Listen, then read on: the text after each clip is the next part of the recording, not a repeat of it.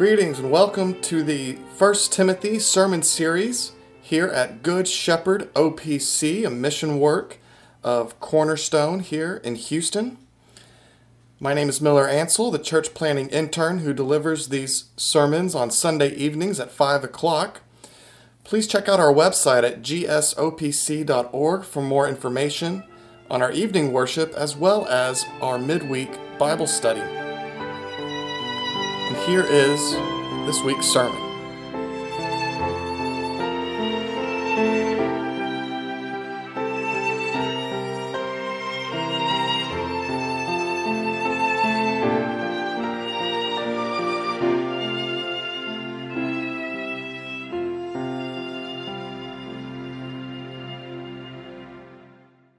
Please remain standing and turn in your copy of scriptures to 1 Timothy chapter 1. 1 Timothy 1. This sermon is on verses 8 through 11. We'll start in verse 3 and read through 11. So this is the Word of God. Please give it your full attention as it is read. As I urged you when I was going to Macedonia, remain at Ephesus so that you may charge certain persons not to teach any different doctrine, nor to devote themselves to myths and endless genealogies, which promote speculations rather than the stewardship from God that is by faith. The aim of our charge is love that issues from a pure heart and a good conscience and a sincere faith. Certain persons, by swerving from these, have wandered away into vain discussion, desiring to be teachers of the law without understanding either what they are saying or the things about which they make confident assertions. Now we know that the law is good if one uses it lawfully. Understanding this, that the law is not laid down for the just, but for the lawless and disobedient, for the ungodly and sinners, for the unholy and profane, for those who strike their fathers and mothers, for murderers, the sexually immoral, men who practice homosexuality, enslavers, liars, perjurers, and whatever else is contrary to sound doctrine, in accordance with the gospel of the glory of the blessed God, with which I have been entrusted. Thus far, the reading of God's word. Let us pray. Our Lord, open our eyes that we may see the wondrous things of your law and gospel. May we know the certainty of those things in which we are instructed, and let our knowledge grow up to all riches of full assurance of understanding, to the acknowledgement of the mystery of you. Give us understanding according to your word. We ask this in Jesus' name. Amen. Amen. You may be seated. Well, sometimes, as fallen human beings, we are given to overreactions. This can be over petty issues. Perhaps you're making tacos one night for dinner. You send your spouse to the store for the Tapatio hot sauce. They forget the hot sauce and come back, and you say, "Where is it?" You say, "You forgot the Tapatio? I guess we're not having tacos. I guess we're not eating at all tonight." Well, it's a silly example of an overreaction. But sometimes overreactions can also be very serious. You might think of an example where a person says, "Oh, I grew up listening to my family debate religion and debate about denominations, and so I've just decided to not be religious at all." Well, that's an overreaction that is very serious and has very serious consequences. Too often, when we strongly oppose something or strongly oppose someone, we go to opposite erroneous extremes. Now, last week, the Apostle Paul told Timothy, and he told us, that there are false teachers that long to be teachers of the law, but they're actually ignorant of the law. They don't even know what they're talking about. An overreaction might be to just throw out the law completely and have nothing to do with it. Paul seems to anticipate that objection and counters it with, the law is good if one uses it lawfully. Paul keeps us from overreacting and keeps us centered on what God has actually taught about the law. See, this overreaction of just trashing the law is not unusual in our day. Many hear the good news of the gospel of Jesus Christ, and they think that means that the law has no place in the life of the Christian. But Paul corrects such an erroneous overreaction by showing that the law is to be used lawfully and is in accordance with sound teaching and the gospel. So this evening, we'll spend much time looking at the purpose and function of the law and then look at its relationship to the gospel. So these false teachers, they misuse the law, but the law is good. Paul cannot be tricked. Remember who he was. Paul was a man reared big time in the law. He knew this Old Testament Mosaic law, particularly the moral aspects of it very well, right? He knew it right to left because it was in Hebrew, and he knew it left to right. He even knew it backwards. And now, he certainly had a misunderstanding of the law prior to his conversion, right? He didn't see Christ as the Messiah, but when he met Christ on the road to Emmaus, he understood the law. He understood what it pointed to, and he understood the proper and lawful use of it. And so Paul sees exactly what these false teachers are doing, and he's correcting it in the church. Paul saw how they misunderstood both the law and the gospel. Very typical in false teachers, very common in all cults. They all misunderstand who God is, who Christ is, what Christ came to do for sinners, and they all misunderstand the relationship between the law and the gospel. And these particular first century false teachers seem to be teaching some form of perfectionism. And this belief, still around today, says that you can be completely righteous and you can be completely holy in this life based upon your good works, based upon your keeping of some sort of law. You can stop sinning, they say. We note this from 1 Timothy chapter 4, 1 through 5. He talks about these certain ascetic practices of these false teachers. They say, don't marry, don't eat certain foods. How common it is of such hypocrites that they are to ignore God's law and make up laws that are easier to keep. Those laws are very easy to keep. We also note from 2 Timothy 3:5, these false teachers have the appearance of godliness. So they come across very holy. They come across as perfect in this life. But we know that one who says he has no sin is a liar. And lying is a sin. There's no perfect person. We are all sinners. We cannot be perfect in this life. Very common. Such hypocrites, false teachers view themselves as these champions of the law. But then they turn around and we see that they're great despisers of the law and their practice. If you watch a false teacher long enough, you will see that they don't live up to the expectations of God's law. So these false teachers misuse God's law in order to teach that one can become perfectly godly in this life by adhering to their made-up laws or their relaxing of the law. Certainly, that's not the purpose of the law of God. That's an awful use of the law. Well, then why was the law given? Well, we love to talk about the law has three uses. And it's mainly the second use, actually, that is up front and center here.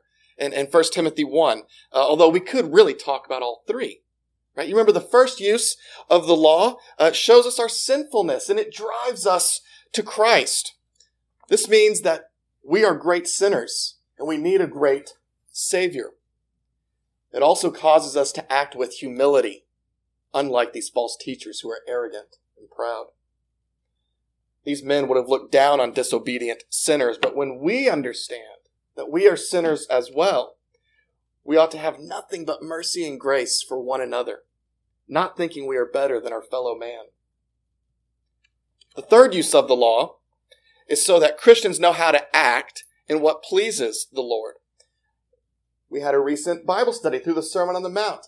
It's a giant study on the third use of the law, where Jesus says, you have been saved, now act like this. The third use of the law. And Paul says here, interestingly, I skipped the second on purpose. We're coming to it now because it's the main thrust. Interestingly, Paul says here that the law is not for the just. Also, it could be translated, it's not for the righteous, it's for the disobedient. Well, I thought Scripture. You know, I thought Romans 3, the same Paul who wrote First Timothy wrote Romans. Doesn't he remember that he wrote, "No one is righteous, no, not one"? Yes, he does. He hasn't forgotten. Not only that, it's the same Holy Spirit writing both of those. There's no contradiction. But what's happening here is that Paul's speaking of righteousness in relative terms, not absolute. We're not talking about God's absolute standard of righteousness. We're simply speaking relative to one another.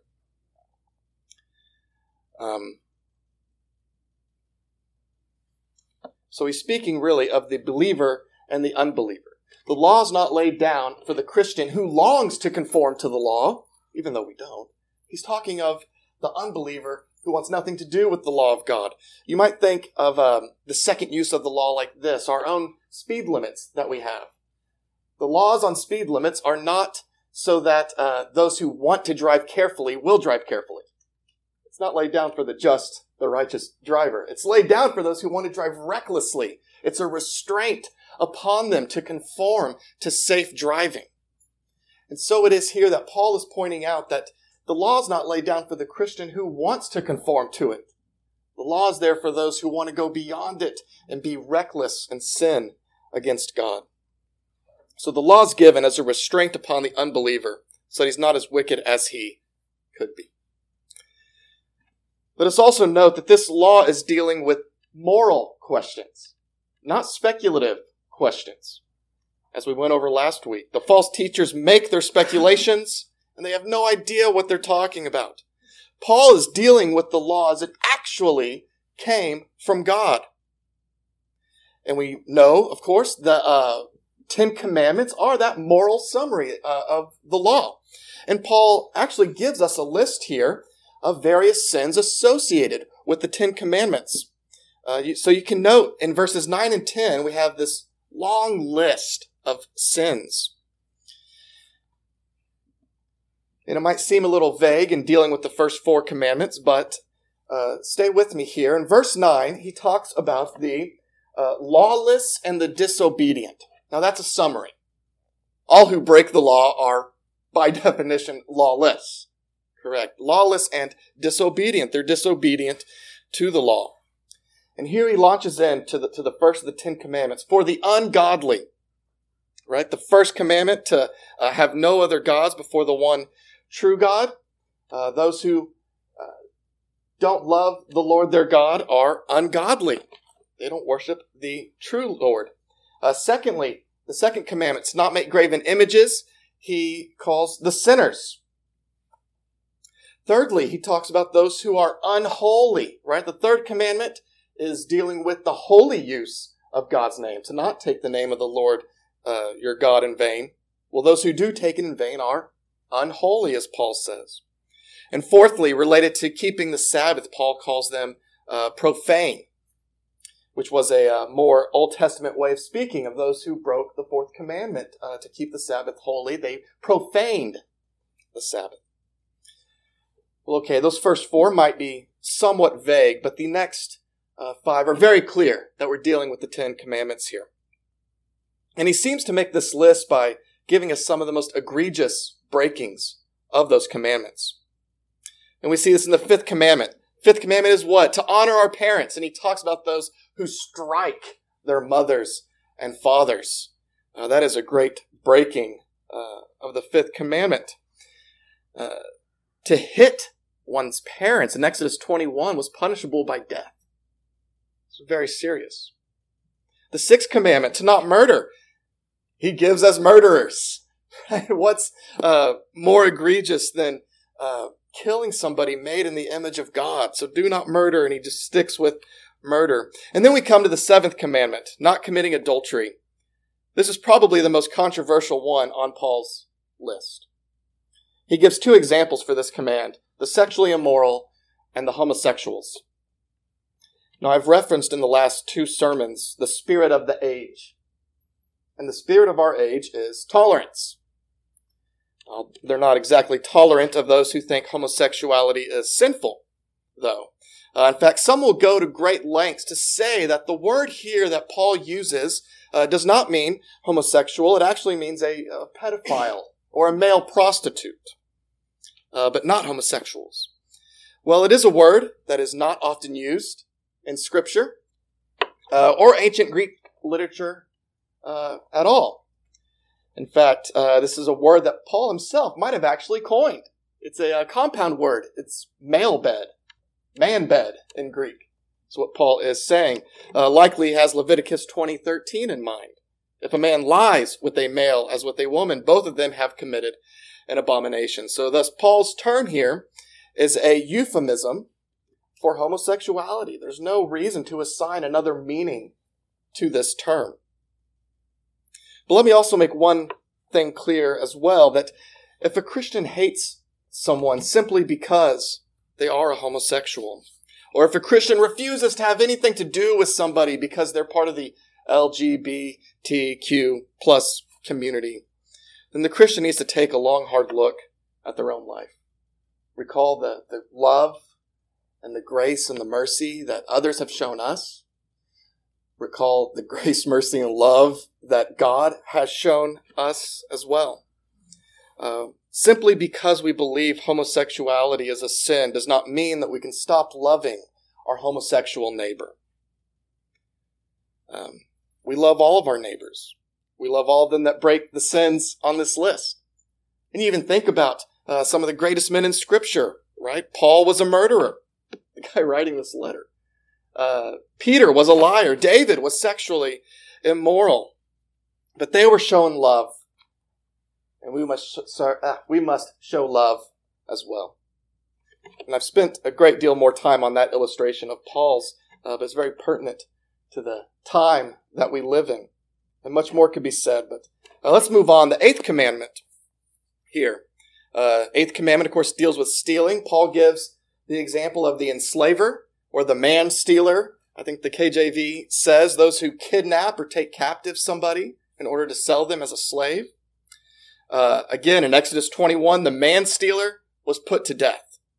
It's quite a heinous sin to steal somebody in order to sell them into slavery.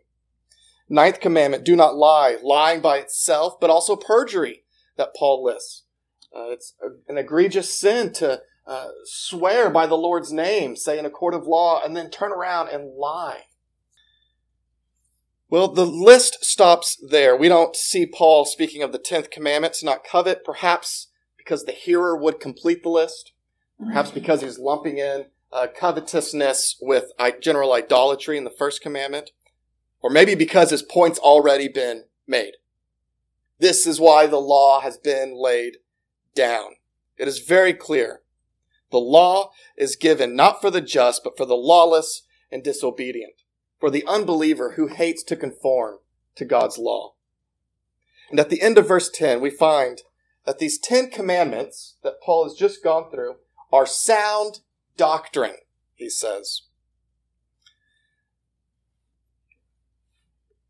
One who wishes to be rid of the 10 commandments would be like these false teachers wanting to insert their own commandments.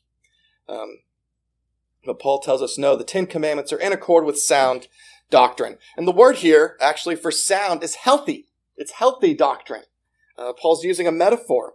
And so he's saying, if you want to be spiritually healthy, like many of us long for physical health, then believe what is in accord with healthy doctrine. Don't be duped by the false teachers wanting to sell you something contrary to the Word of God. And do you know what that means? It means that while you might find doctrine boring, and I hope you don't, but it shows us that doctrine is absolutely necessary for good spiritual health. Wretched doctrine leads to wretched living, but healthy doctrine leads to healthy living. We go to doctors for our spiritual health, and whatever a doctor can do for your body, the Word of God does 10 times more for your spiritual health. The same can be said of the Lord's Supper that we'll take this evening. The imagery of it and eating the bread and drinking the wine, part of that symbol is to show the spiritual health. As bread and wine nourishes our physical bodies, so we are spiritually feeding on the Lord, and He is nourishing our spiritual health. So be healthy in your doctrine. Be healthy in the life of your soul. Why? Because healthy doctrine is in accordance with the gospel of the glory of the blessed God in verse 11. So there's a connection between sound doctrine and the gospel.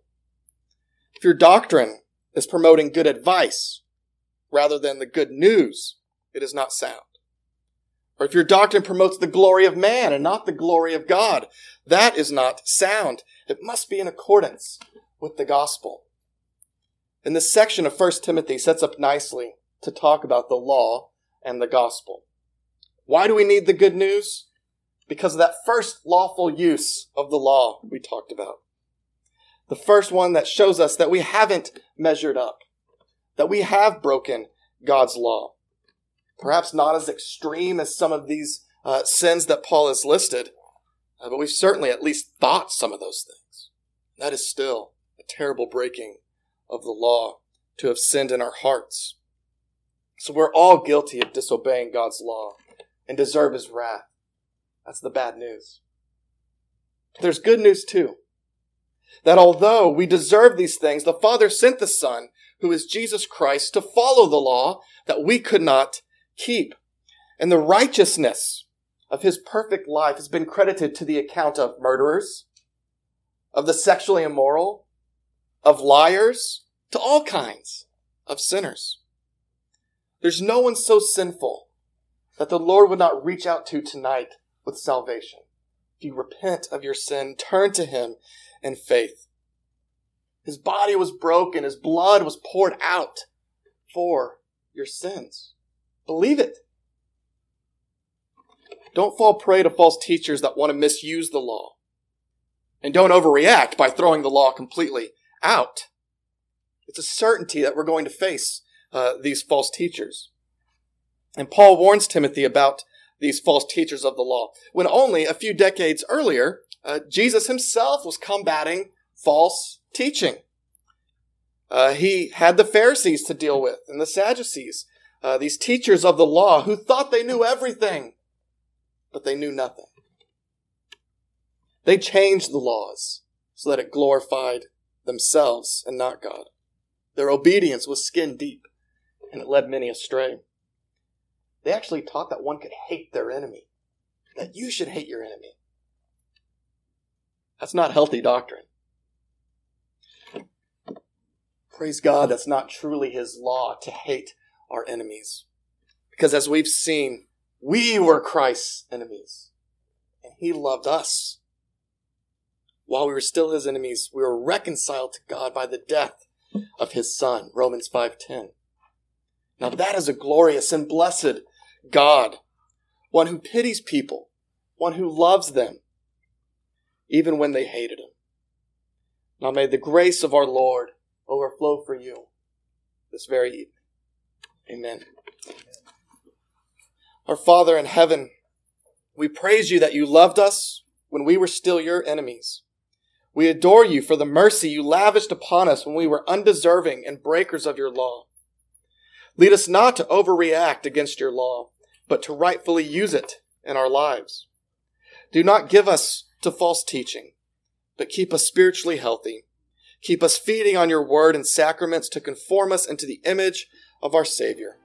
We ask this in Jesus' name. Amen.